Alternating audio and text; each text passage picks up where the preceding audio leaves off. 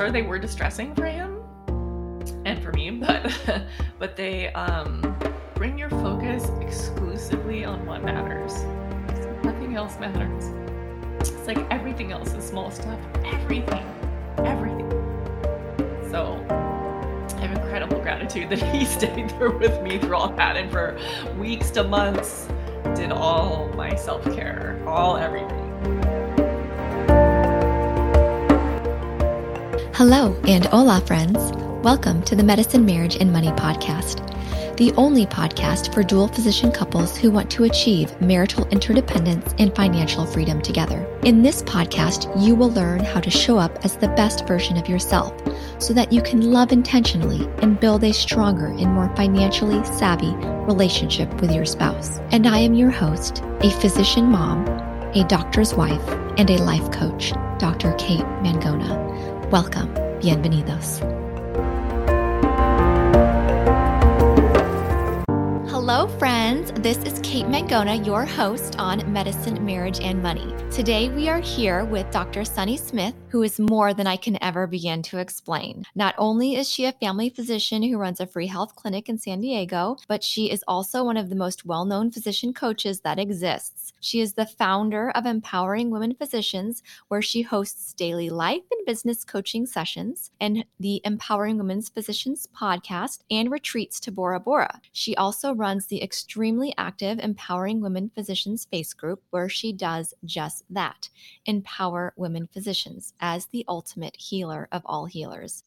And besides all of this, she is a loving and supportive wife and a mother to a little boy. So please welcome Dr. Sunny Smith. No, that was the world's most beautiful introduction. I'm going to need to get like a clip of that and introduce it everywhere I go. It was like incredible and amazing. And I appreciate you and the cheering and the applause. I am so honored to have you on our show today, Sunny. Thank you. Of course, it's an honor to be here. It's an honor to see your dreams come true and to see you doing this. Like, I just love to see you doing this. Let's start with my inaugural launch guest question because you're one of my inaugural, you know, launch guests. So what is your definition of marital interdependence and what does it take to achieve it and maintain it? Or in simplified terms, what makes a successful marriage and how does it last? Hmm, okay, what makes a successful marriage and how does it last? I, I'm thinking about this. Okay. I think what makes for a successful marriage, you know, particularly as a coach, I will say, is that everyone allows the other person to be who they are, right? Like we have all this idea of controlling the other person or molding them or making them be who we want them to be, do what we want them to do, act how we want them to act.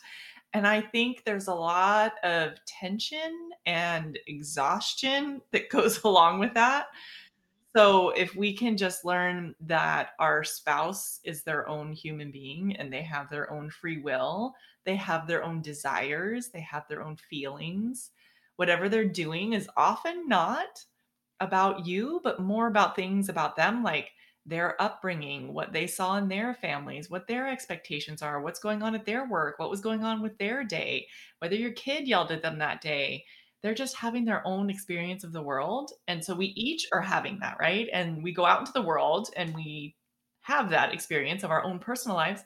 And then we come back together.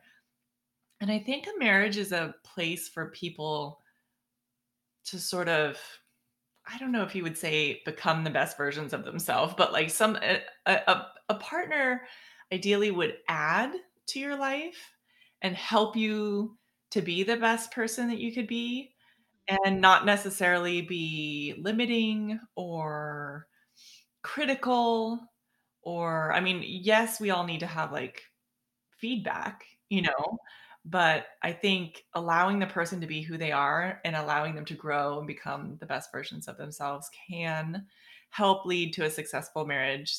There's always these things where people are like well i need my husband to do this or i need my spouse to do this and we can make those requests but the thing is, if our spouse didn't exist in the world, we would still find a way, whatever that thing is that we're expecting them to do. Like, I actually really resented my husband when my kid was around 2 because I felt like I had been doing 2 years of almost 24/7 care.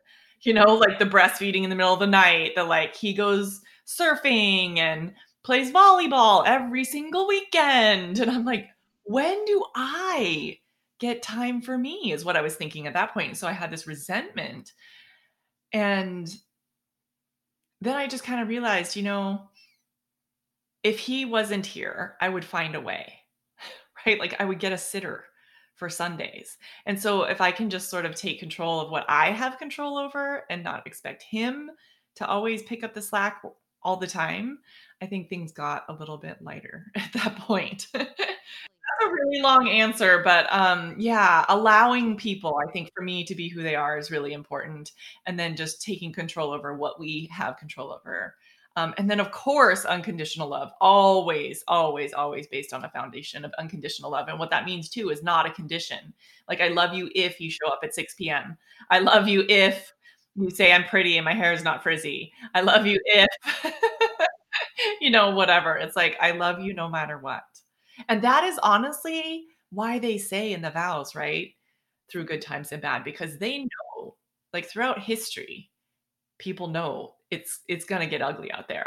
like there's gonna be good, there's gonna be bad, there's gonna be sickness, there's gonna be health, there's gonna be rich, there's gonna be poor. You're vowing to stick it through. And so when the times get tough, and they will, now what do you do? No, I love that. That was perfect. I mean, especially if you have a two year old, a toddler running around. I think a lot of people can relate to that because I found myself, and I think that that's why I'm actually on this journey right now because I do have a 15 month old and a three year old, and all those emotions and feelings I've been going through too. So let's get back. Okay, let's go back to the beginning of you and your husband. Tell us, tell the audience a little bit about how you first met. What did that feel like? What did that look like? Was it instant love? Oh my gosh, this is so cute. I love that you're telling stories of love on your podcast. I love it. Um, because everyone has a journey, right? And like, what is that journey? You never know because most people don't talk about it. So I love that you're doing this. My husband and I, interestingly, um, met at a fundraiser at the La Jolla Museum of Contemporary Art. So I don't usually go to anything like this. I was in jeans, Levi's jeans, and a t shirt. And I was with my friend who I went to medical school with, and we were out at her house in San Diego. And he was at a wedding of his uh, it was his high school best friends, one of his high school best friends' sister, and they had a beautiful home on the on the coast where they were having this wedding, and there was a caterer, and then there, there were a handful of boys who were like groomsmen, and so all the boys were there, and they were dressed very fancy, and the caterer said, "Hey, there's this event that we're also catering down the street that's really cool." would you like to come? So they said, sure. And it turned out that it was like a very fancy, who knows, 500 or a thousand dollars a plate type of thing. And, um, and there was just, you know, like a, it was, um, what do you call it? It was like white tuxedo. It was Casablanca type theme. And there was like gambling and drinks and, you know, pseudo gambling. It was fake. But you know, for the fundraiser. This is a long story that I'm telling you about how we met. But so somebody uh, texted us, you know, there was one of those people in the network tested us, like, come on by. And so I went by in my jeans at this fancy fundraiser, and they're like, what are you doing here? are you on the guest list? I'm like, I'm with the catering company. Me and my friend went in with our jeans and we're like dancing and having martinis and you know going through all these things and i then my husband my now husband came out and he got introduced to me and after like a song or two of dancing he's like you look like long-term potential and I was new to being single. I was like 30 and new to being single. I'd been in a relationship my whole life. And I said, well, that's quite a line. you know, you look like long term potential. Like, you don't just say that to someone, right? He's like, I'm serious. You are a doctor, you run a free clinic, and you're fun, and you're dancing, and you're at a like black tie event in jeans. He's like, "You are my people." So I thought he was kind of overstepping or exaggerating, but he now in hindsight, he's like, I mean, I was totally right. And knowing him, those are the qualities that he would value in a person. So he did know. And of course, we went through ups and downs and all this stuff until we eventually got married. But um, he just knew, you know, someone who's fun, who has a loving heart, who's smart, who cares for others. That's his kind of person. He was so handsome. I just thought he was so handsome. He's like a big, strapping, strong, six foot five, you know, handsome guy.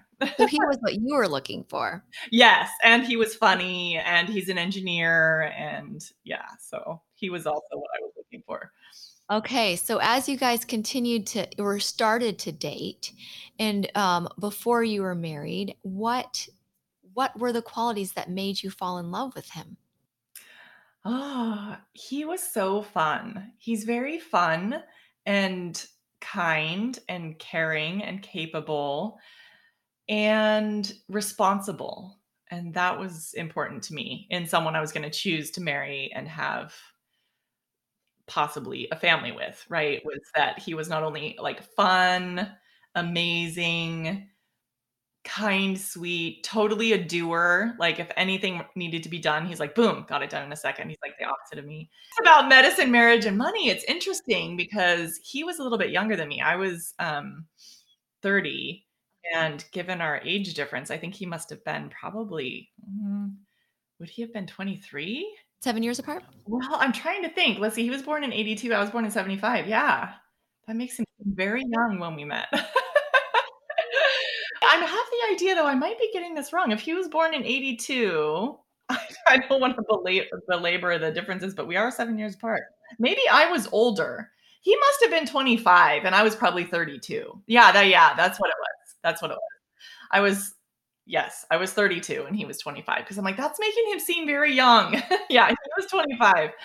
And so, regarding the medicine, marriage, and money stuff, like, we both interestingly were not i was an attending but because i was working at a free clinic i wasn't yet making six figures and neither was he and so we were kind of at an equal place financially and i had bought this million dollar house at the ocean because i was an attending you know and i always wanted to live at the ocean in la jolla.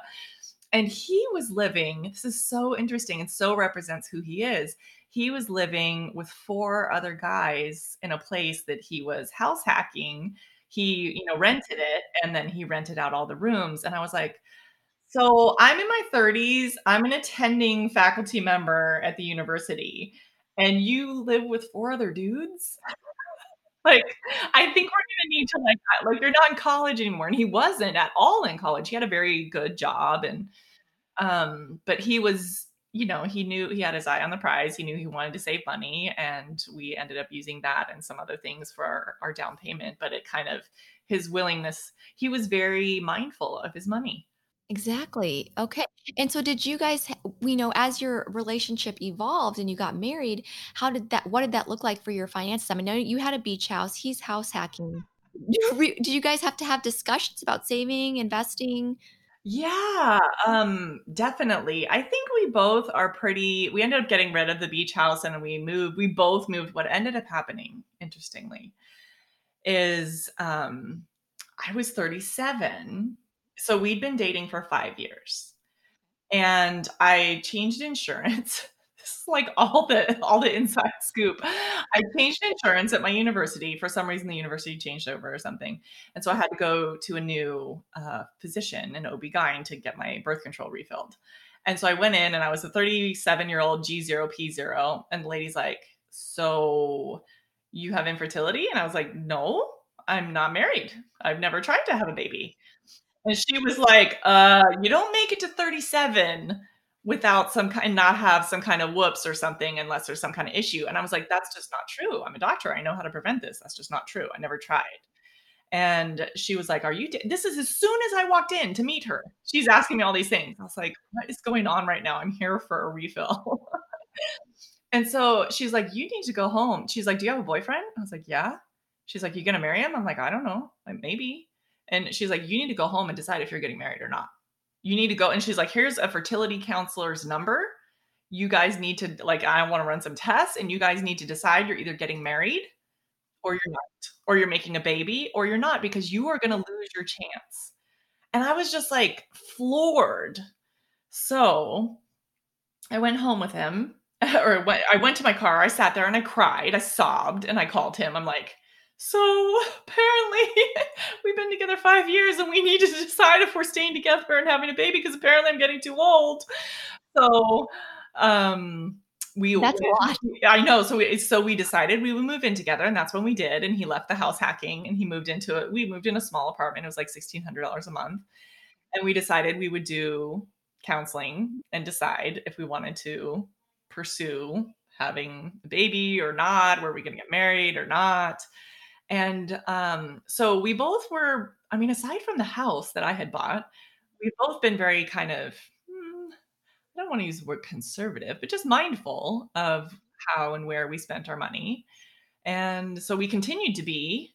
We obviously ended up getting married and having a baby. And like even at that point, we borrowed all our baby stuff from other people, like from our friends who were ahead of us, because I was an older mom, right? So they had baby stuff. So we borrowed the crib, we borrowed clothes, so much stuff. And then only when the baby was um, five months old did we well we tried to find a place before he was born but then i had preterm labor or preterm contractions and so we kind of put that on hold and so once when he was five months old we moved out and then we bought our house which we own now so that's how that went for us but and then when we bought our house it was very important to us to you know make sure that that debt was addressed as soon as possible so wow okay so you didn't have the typical 30 year 15 or 30 year mortgage? Well, we got 15 years. Okay. Um, but then we worked on it aggressively.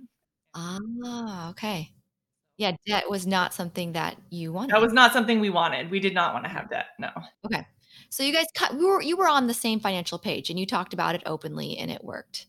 Yeah, pretty much. I mean, we're both the one thing like when I turned 40, I decided I wanted to take an expensive vacation and we went to Bora Bora and that was like the first really expensive vacation we ever took. Um, and so from that point forward, we've started taking some expensive vacations. but, and I'm uh let's see my 45 yeah 45 now so uh but aside from that and then coaching of course which i got into in the last couple of years but aside from that we have been pretty um mindful of our money. Like I don't wear expensive clothes, I don't wear expensive shoes, I don't have expensive purses. They're just not things I really value. And it's not because I'm like even trying. It's just you have to value that to be willing to trade money for that. And I don't really value that per se. So I value time, I value experiences, I value the beach, um, that kind of stuff. And we're kind of so we're very much aligned in that way. Perfect. Okay. And so you're able to have these open discussions with money. You you're on the same financial page. Who sits down to like pay the bills, make the investments? It's, it's funny. I'm like, like, do we have investments? But I mean, yes, now that now these days more so. I would say, I mean, at the beginning, so we have we decided at the beginning there would be his, hers, and ours. Mm-hmm. Right. So like we have three separate trusts, his, uh-huh. hers, and ours. We had three separate bank accounts his hers and ours.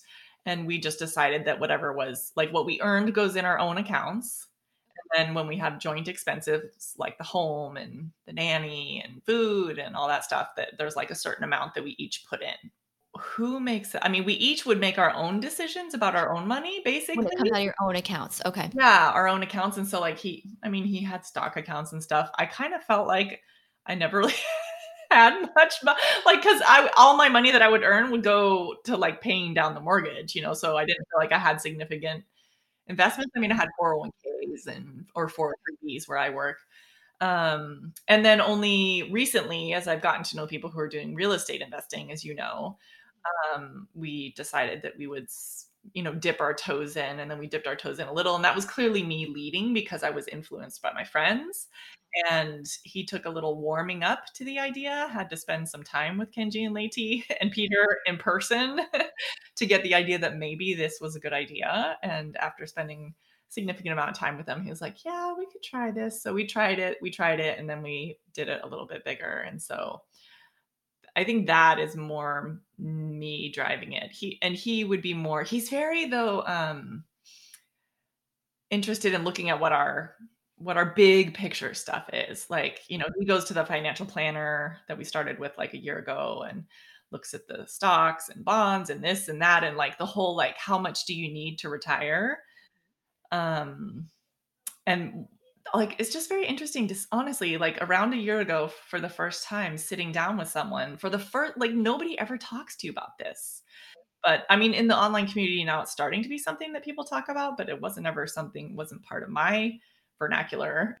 It wasn't for education really. I mean it was never the focus for education. Yeah and then they just you just make stuff up you know? They're like well how much do you want to live on every month i'm like i don't know. I can tell you what I live on now, but it's because I have a nanny and I have a this and a that and like all these I have a, you know, when I'm paying my mortgage and like the cost will be different. They're like, well, how much do you think? I'm like, well, I don't know. They're like, well, you, you need to give us a number mm-hmm. of how much you want every month. I'm like, I don't know. So then, you know, you're like, I don't know. How about like $10,000 a month or $12,000? I'm like, I don't know. Like, what should I say that you want to live on forever? And you would be happy forever because whatever that number is, it influences every single other thing in your whole portfolio. And where are you willing to fund your kid to go to school? Are you willing to send him to MIT? Does he have to go to state school? Does he have to like you do all this stuff and then you come up with it? And to them, it's just numbers. Like to us, it has a lot of emotion, right? But the, they don't care what you say. I could have said 5,000 a month. I could have said 25,000 a month. They'd be like, all right. And so he's really good at leading us as a couple and as a family in that and and they ask you these questions like well what do you value? Like what would you like? For instance a beach house. Mm-hmm. And i'm like well i mean it would be kind of nice but what that does to my financial plan is very different. Like what it does to how much has to come in and has to go out right? Because a beach house in san diego is like least $4 million. And if you want it right on the sand, it's like $10 million. Like, am I really going to put anything like that? Even a condo is like 1.5 or $2 million. Is that really going in my plan? So it's just very interesting to sit down with someone and go, okay, what do we want our life to look like? And then just interestingly, like draw it out. Be like, okay, well, this is what we want. This is what we value. How much do you want to spend on travel? How much do you want to spend on this? And then there you go. so I'm sure you guys do this because you are very into the finances, right? It's just that only a year ago I was exposed to it. I was like, wow. Yeah. But the thing is, I think you guys were already kind of on the same page in alignment and doing your own thing. And yeah, now you're introduced to people who talk about it all the time, the people who do real estate investing, you know? Right. And then it was it was reassuring to see that because we had always been you know, doing what we were supposed to be doing, we thought, you know, putting everything we could in our 403Bs or in 457s and 401k for him.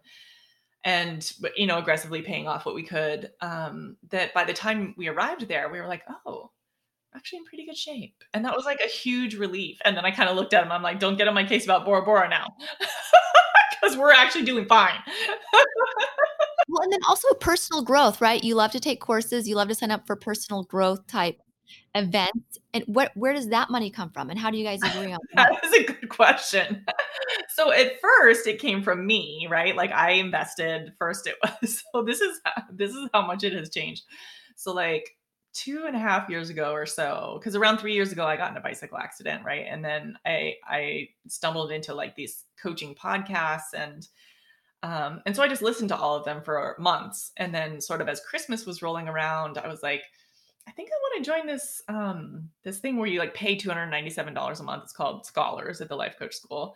And and they would send you a package, a physical package with some books.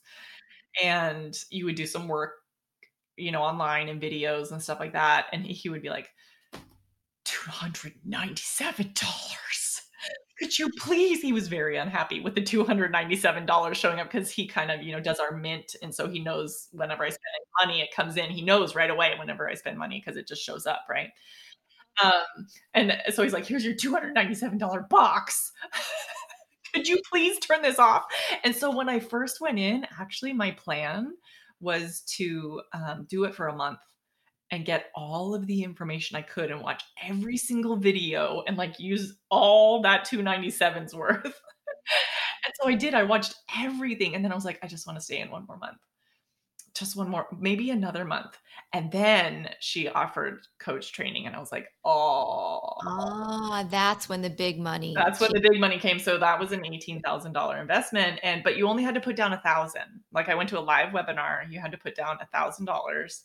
I was like, I can spend a thousand without talking to my husband. That's not like a level of money that we have to have a big conversation. And he travels a lot for work.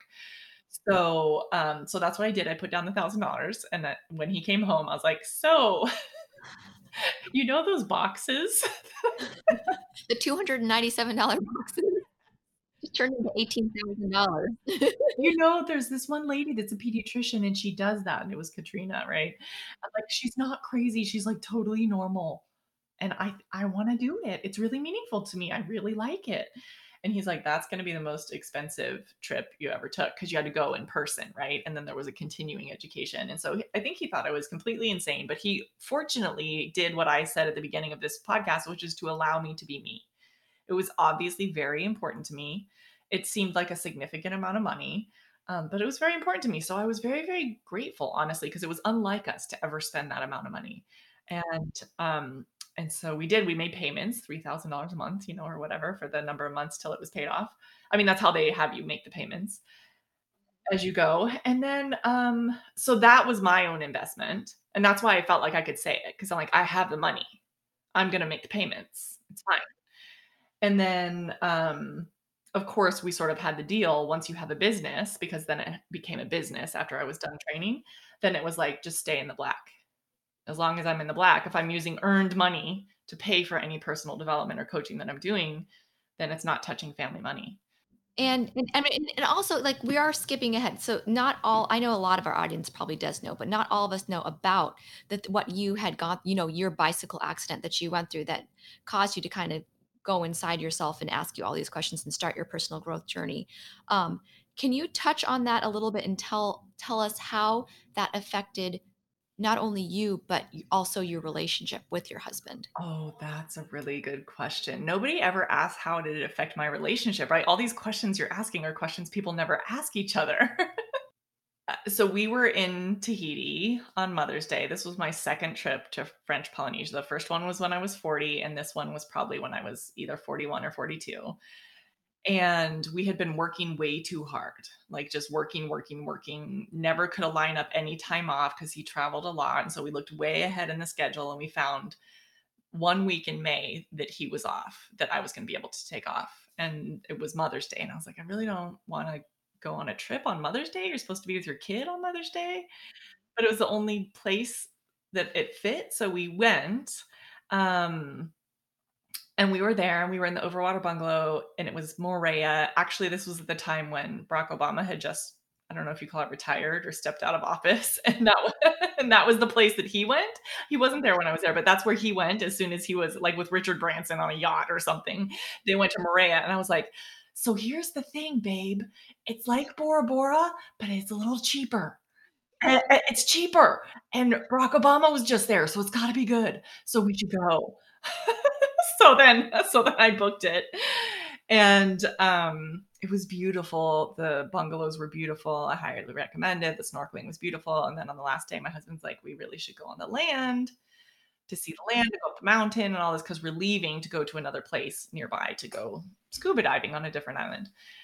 And so we went up, and of course, I'm not very athletic. He's very athletic. He's very strong. If I haven't, you know, mentioned that before. You mentioned volley- volleyball and surfing, and yes, exactly. This is his thing. Like his whole life, he's been an athlete, and I have not. So I struggled on the bike going up the mountain. The chain kept coming off, and like it was just kind of drama.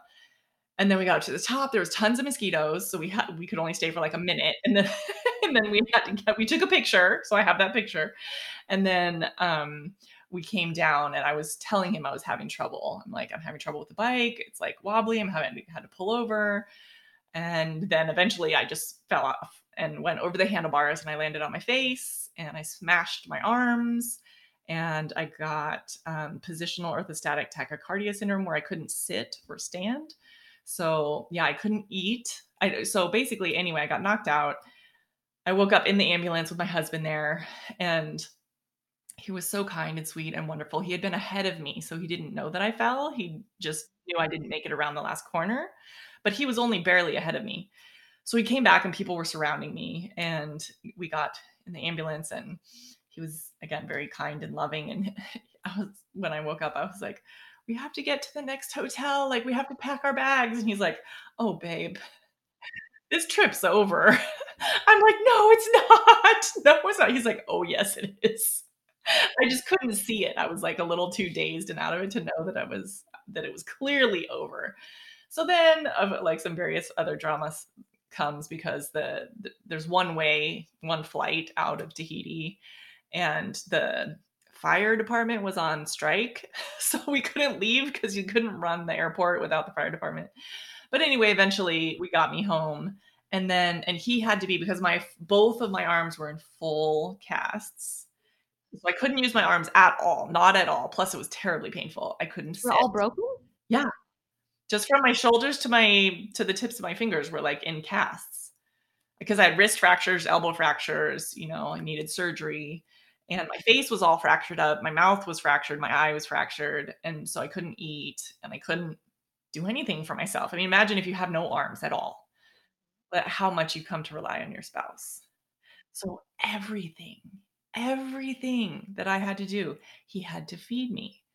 He had to feed me drinks he had to give me pain medicine. He had to shower me. He had to wipe my bum. He had to change tampons. He had like everything to sh- shower, like dress me. And of course, it's like painful and I'm yelling, right? But he, I mean, it was a lot of humility to have your husband doing your daily care routine for yourself. Everything, everything that needs to be done brushing hair, brushing teeth, every caring for my child, typing to tell my work that I couldn't come, like notifying people, just kind of everything. And and so there were a couple of times in in my life, our path together that I think we grew a lot closer. And one was when I was admitted with preterm contractions. That's when we realized, like, wow, we're a family. Like this is this is for real. and then when I was going into the operating room we sort of had this idea that I might not make it. So we sort of like said our goodbyes, you know, like, and I was thanking him for a good life and I was so happy. And he'd been so good to me. I'm so emotional. um, so anyway, yeah, the, those moments certainly, they, I'm sure they were distressing for him and for me, but, but they, um, bring your focus exclusively on what matters. Nothing else matters. It's like everything else is small stuff. Everything, everything. So I have incredible gratitude that he stayed there with me through all that and for weeks to months did all my self care, all everything. Wow, that is incredible. so that's that's our story and so now I just feel like I can bathe myself.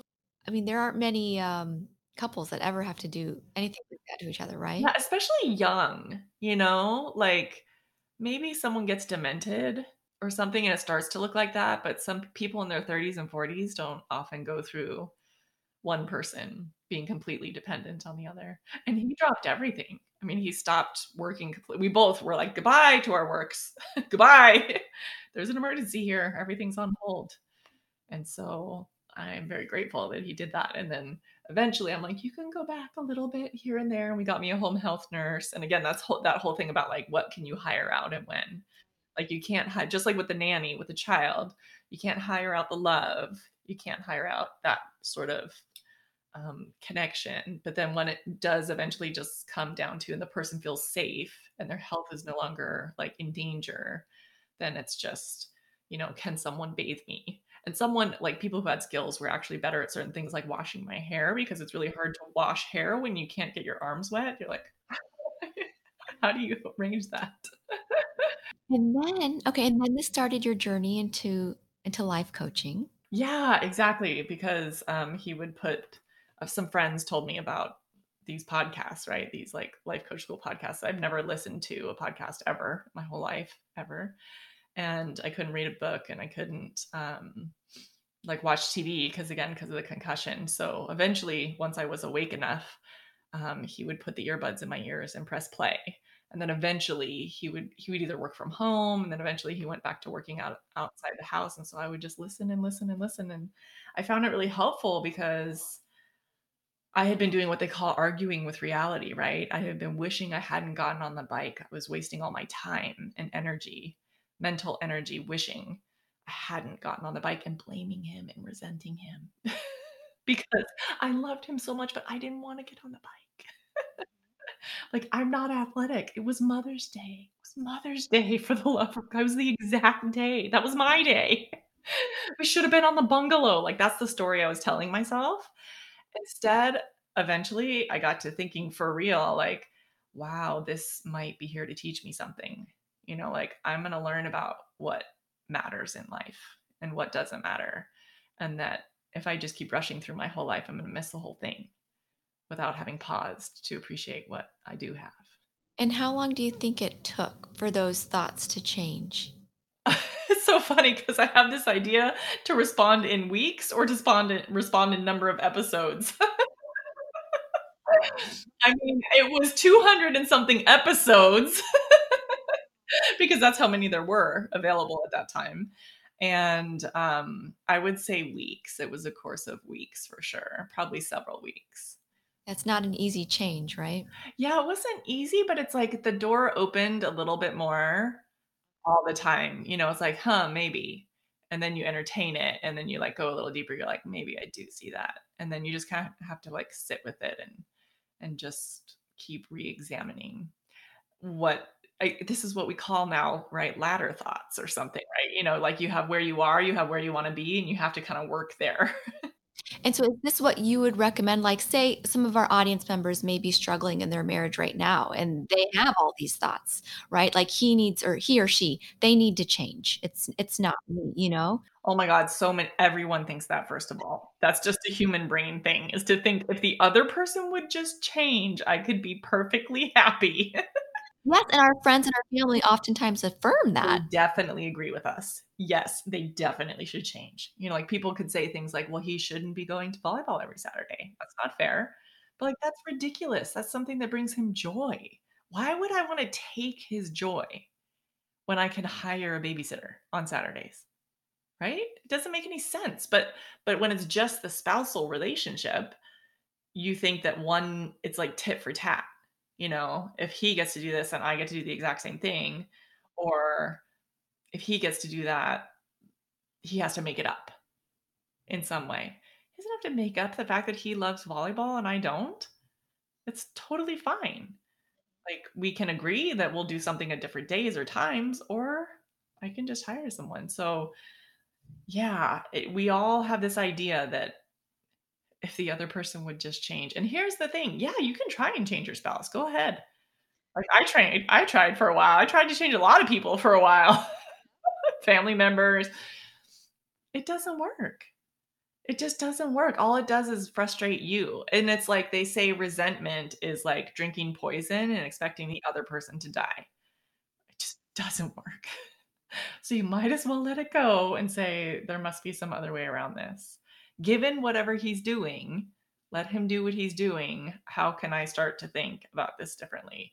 Not that you would ever accept any abuse, right? Because if there was some abusive thing in a relationship, then you say, like, okay, what's the circumstance here? The circumstance is violence. And you can feel like shame and guilt, or you can be like, no, I'm learning that I'm not going to tolerate violence. I'm learning I can speak up or I can leave violence or whatever. Nothing like accept everything. We all have boundaries, right? But it's just you can have your boundaries. It's like with your kids. You're like, if you X, I will Y. You know, if you yell, I will leave. Just so you know, those are the rules around here. Go ahead and yell. You know what's going to happen. No, that's beautiful. And and you know, we I think a lot of us are struggling right now, especially as we're in the middle or emerging from I'm I'm not even actually quite sure from this global pandemic. I don't know where we are actually. Um, or if we're going to, you know, go back into it. Um, but we're all I think a lot of us are struggling, especially in medicine as we kind of are wondering, you know, what's going on in our profession right now. Um, what kind of structures have you found to put in place in your household that you think may help other people if if they could find? You know, like what's helping you on a day-to-day basis survive with your husband, with your child? Any kind of structures, like physical structures, people helping you out or meant, you know, emotional type things? That's a good question. I mean, I think everyone's always working on it, right? So we're always like running little experiments about what might help.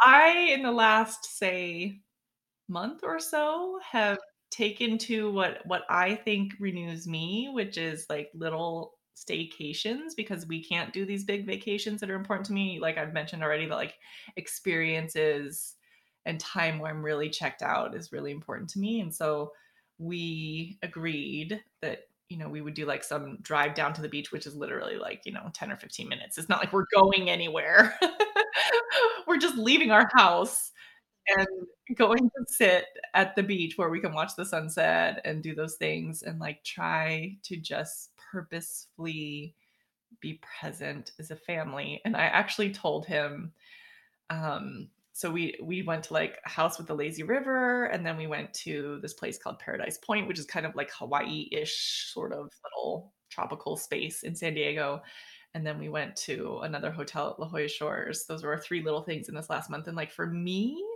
that was really good for our marriage i don't think he probably needs it or cares because he's always surfing and playing volleyball so he's always at the beach but for me if i don't really have like a reason to be there as much. I'm not there as much. I'm like in my house. I live in San Diego, but I'm in my house because I'm trying to social distance. I don't see anyone. I don't go anywhere. Not not completely, but you know, in the way that we used to.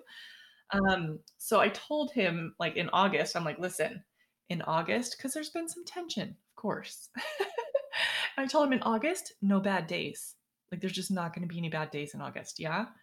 And he's like, you know, that's a surfing thing to say no bad days. It's like a thing that they put on shirts. It's like a saying, a logo, whatever, no bad days. And I was like, well, I didn't know that, but all I know is there's going to be no bad days around here in August. And I don't know if we're going to make it. It's 12 days in right now as we record. but we haven't had bad days yet. That's a great idea just to already set yourself up for success. Yeah. and I'm, I'm I'm working on teaching him the allowing like cuz our kid of course it's getting to be going on a long time for this pandemic for him to not be hanging out with his friends. And so i'm like let's just allow a little let's like let's be a little permissive. School starts now pretty soon. And just like let him watch some extra ipad. Like i know it might be like lowering my standards but I think it's actually fine right now because I have this construct of like he's going to live to be what 80 something years old what's it going to matter if he watched an extra hour or two during the pandemic? So I think allowing and accepting and just kind of going with the flow. I think for me, that has been better.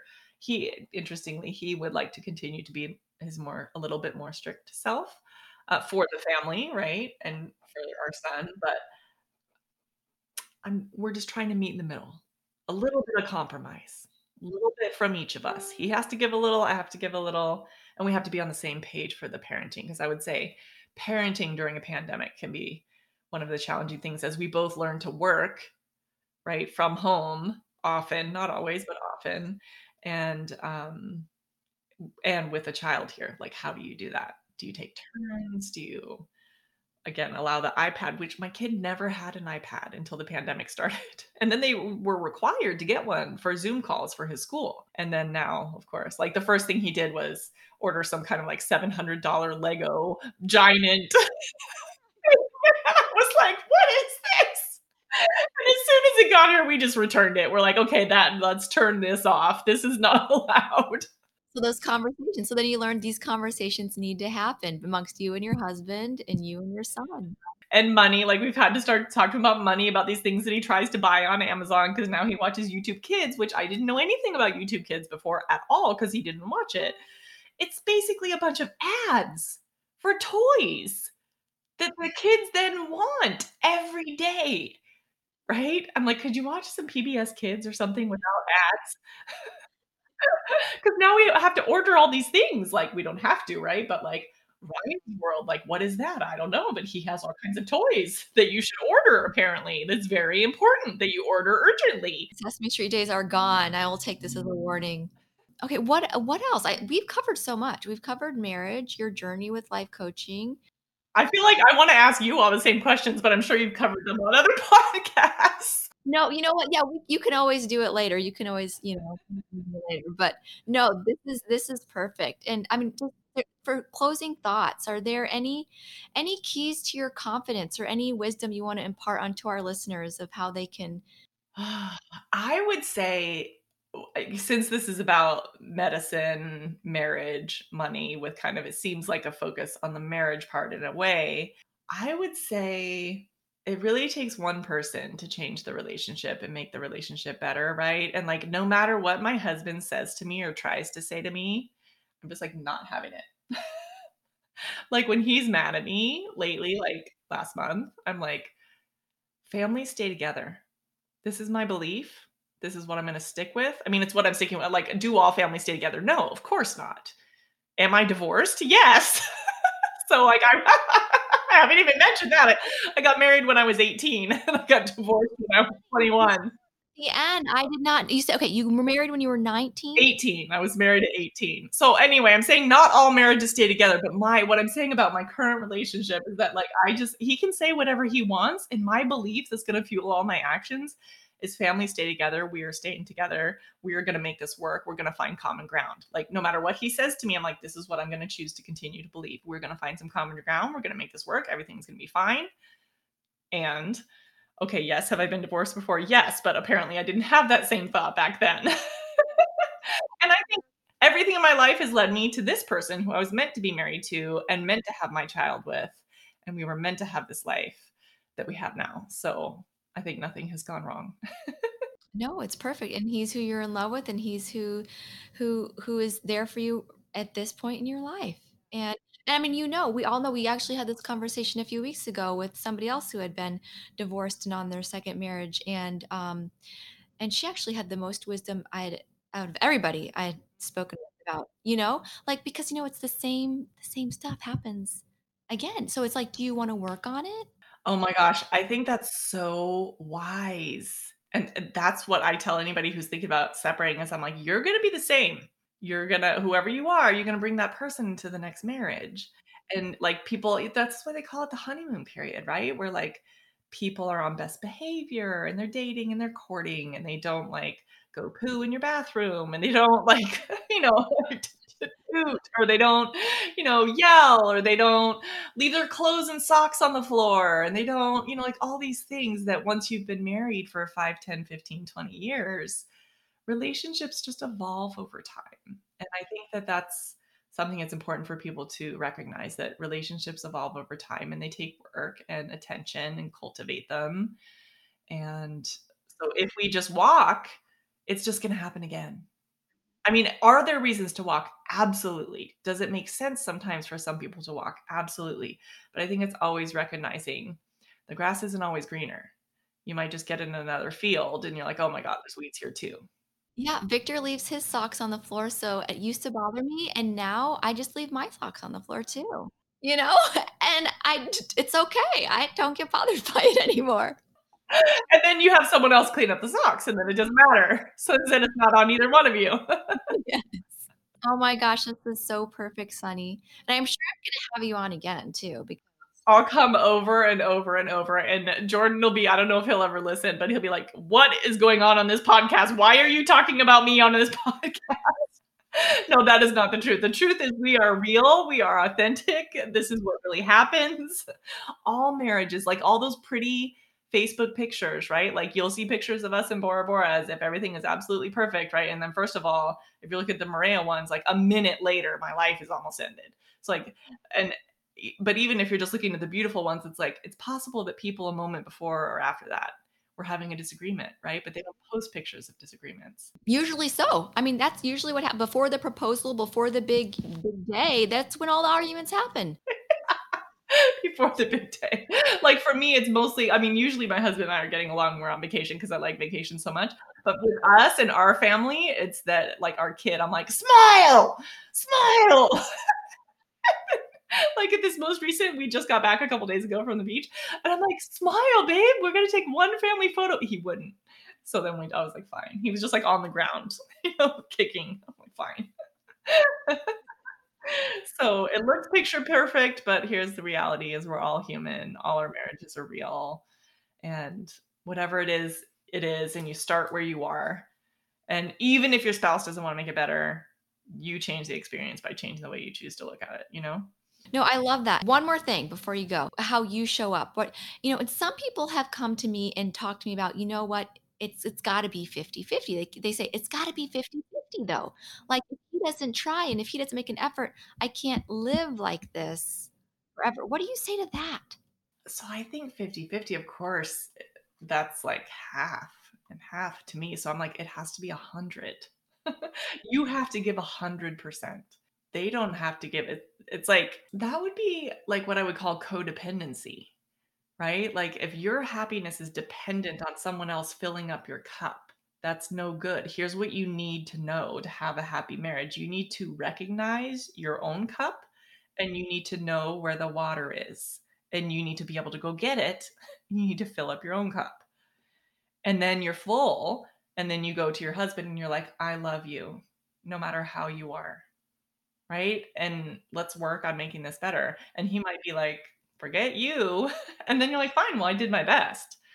You know, I didn't come from a place of an empty cup saying, fill me up, fill me up, fill me up because I really I think a lot of marriages do end up sort of in this codependent thing where you rely on the other person to make you happy which this is this thing about like external validation. If you completely rely on external validation, you'll never be happy because you'll always need it. Is it lovely and beautiful to have someone say, I'm so glad you're in my life. I love you? Absolutely. Do we all seek that and want that? Yes. But it's better if you can say, you can start by saying, I'm a great wife. And it doesn't even matter if he thinks I am or not, because I know I am. Or at least I'm a good enough wife, or at least good. I'm a good wife. Wives come in all shapes and sizes and forms and behaviors, but I'm a good wife, right? Like if you can tell yourself that, you need your husband less to tell you that. So I would say give your marriage 100% yourself, and then you get to decide whether you want to stay or not. But see if you can give that human being some unconditional love because you loved them at one point right? And recognize the common humanity because no matter how much we disagree or dislike someone, there is some common humanity. So see if you can recognize that in them because they too, if your marriage is bad in your perception, they too are suffering. Like, not only are you suffering, but they are suffering too. Both of you are. And so it's like, how do you decrease your own suffering? Oh my gosh, I love it. That's perfect perfect way. And and where can people find you, Sunny, if they're looking? They can find me at Empowering Women Physicians. There's it's empoweringwomenphysicians.com, Empowering Women Physicians podcast, Empowering Women Physicians Facebook group. And you have to be a physician and you have to be a woman. My I I don't know if I've said this on a podcast before, but my mom tried to join at one point. I was like, anyway, yeah, if you're a woman and a physician and we check your credentials, you can come in. Otherwise, you can listen to the podcast. People who are not women physicians listen to the podcast. right. Yeah. Anybody can listen to the podcast. Okay. Well, this has been fabulous. I, I, I, and you know what? Again, a lot of these concepts, I feel like some people that we hang out with, mutual people we hang out with, have had in the show, they reiterate these same things. Yes, I bet. I bet we're like, you're like, this is like on repeat. This is like relationship on repeat. because a lot of people need to hear this and and repetition and i have to remind myself these things every single day. you're like okay well if by episode number 10 and everyone is still saying you have to make yourself happy your spouse can't make you happy then maybe there might be some truth. Either that or they'll be like i'll just listen to a different podcast that tells me all my spouse's fault.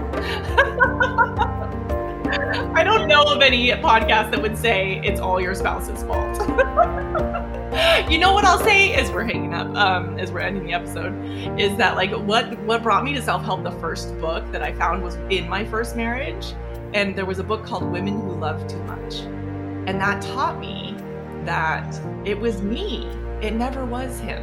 right? Or it never was any of the other humans in my life because you create this pattern. And, and it, this particularly, I think, because doctors will be listening to this podcast, women who love too much tend to be healers and caretakers, just like social workers are and nurses are. And so we kind of have a pattern of like wanting to be the savior and wanting to help others. And so sometimes we develop relationships that can be a little bit like that.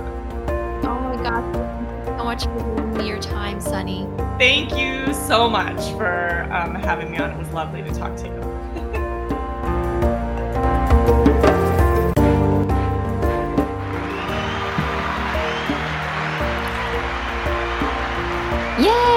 Thank you so much, Sunny. Oh my gosh, Dr. Sunny Smith, that was such an honor to have her on. As you guys know, she was, or maybe you don't know, she was one of my instrumental life coaches the summer of 2020. So we'll always be thankful to have her in my life. And the three big take home points from Sunny Smith.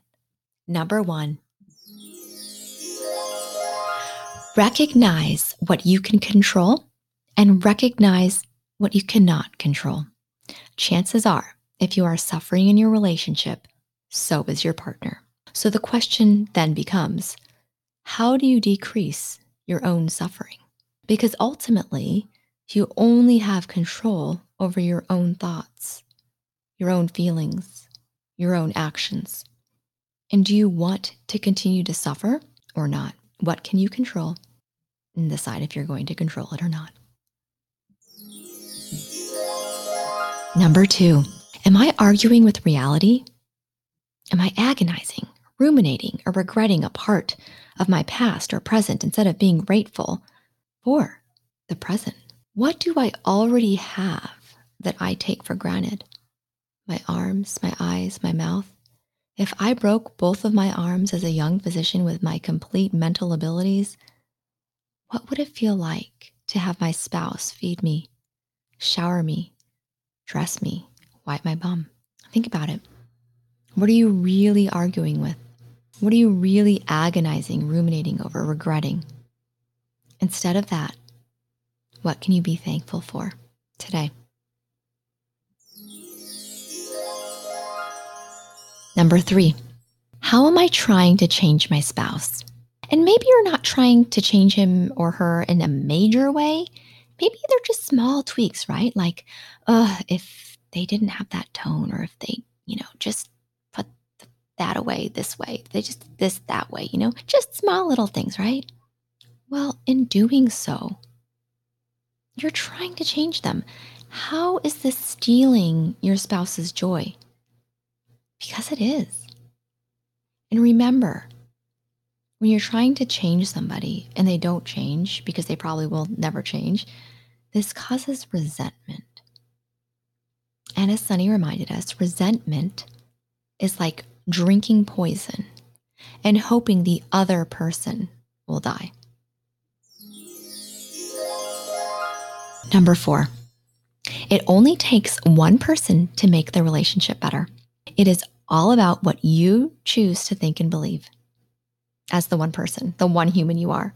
So, regardless of what your spouse says or does, you still get to decide every day if you're going to think, well, I'm going to make this work. We're staying together. We're working on it. It's a work in progress. I love right? Oh my gosh, Dr. Smith, thank you so much. And I hope you guys um, got everything that I got out of this episode. I, I hope you walk away asking yourself if my spouse was not here at this moment, how would I find a way? When it gets ugly, when the times get tough, and believe me, they will, how will I be here or there, if we're talking about the future? for my spouse and for me and for us. What if today was the last day I had on earth? How would I spend it? What would I say or do with my spouse? What would I be grateful for in my marriage? What am I bringing to my marriage? And is my happiness dependent on my spouse filling my cup? Oh my gosh, so many key takeaway points and questions to ask yourself. I just so filled with joy myself just doing this and hearing from you guys. I so much appreciate the comments that I've been getting from you guys, the reviews I have on on Apple iTunes. I don't even know how to re- read reviews. I don't think you can do it on Spotify or Google Podcasts. But if you can, let me know because I I don't know how to find those. So please keep them coming. I really appreciate it. It's um it means so much to me. And of course, if you have any comments or suggestions or things you want me to try or do differently, or any guests you want to see here on my show, I do have a lineup through the end of April and I'm filling up into May. But I always take suggestions, what questions you guys have, how I can improve. And I, I really am appreciating all the people I'm seeing sharing the, my episodes on social media, or even if you're just sharing them with your friends, your neighbors, your family. I think some of these messages, are, I think all of these messages are so important and they just get lost on the day to day, right? So thank you so much. And thank you for subscribing. Please reach out to me at medicinemarriageandmoney.com if you want to sign up for coaching with me um, or just want to, you know, just discover what it's all about. I'd love to chat with you. Uh, that's it's one of my passions. It's why I'm here. And uh, also, as a reminder, I have a Facebook community, Medicine, Marriage, and Money. It's a it's a group for physicians my husband also has a Facebook community called 39.6, which he actually does a show every single night. I do one every week. He does one every, almost every single night about finances. So super, super amazing place to get the, the emphasis on the money part right. This is emphasis on the marriage part. So thank you so much for listening and staying here with me to the very end. And I send you on your way, bid you adieu, go fly away, spread your wings, spread positivity everywhere you go. And I'm I'm really just hoping that you take take all of these keys of wisdom, Dr. Sunny Smith, and, and, and just start using them daily in your life. I think it can really it can really change your lens, change the way you view difficult situations, because it definitely did with me. So, so much love to you and your spouse. Content of this podcast is not intended to be a substitute for professional, medical, or financial advice. The opinions provided on this podcast are those of myself or the invited guest alone. They do not represent the opinions of any particular institution. Always seek the advice of your physician or financial advisor with any questions you may have of a medical condition or financial plan. This is for your entertainment only.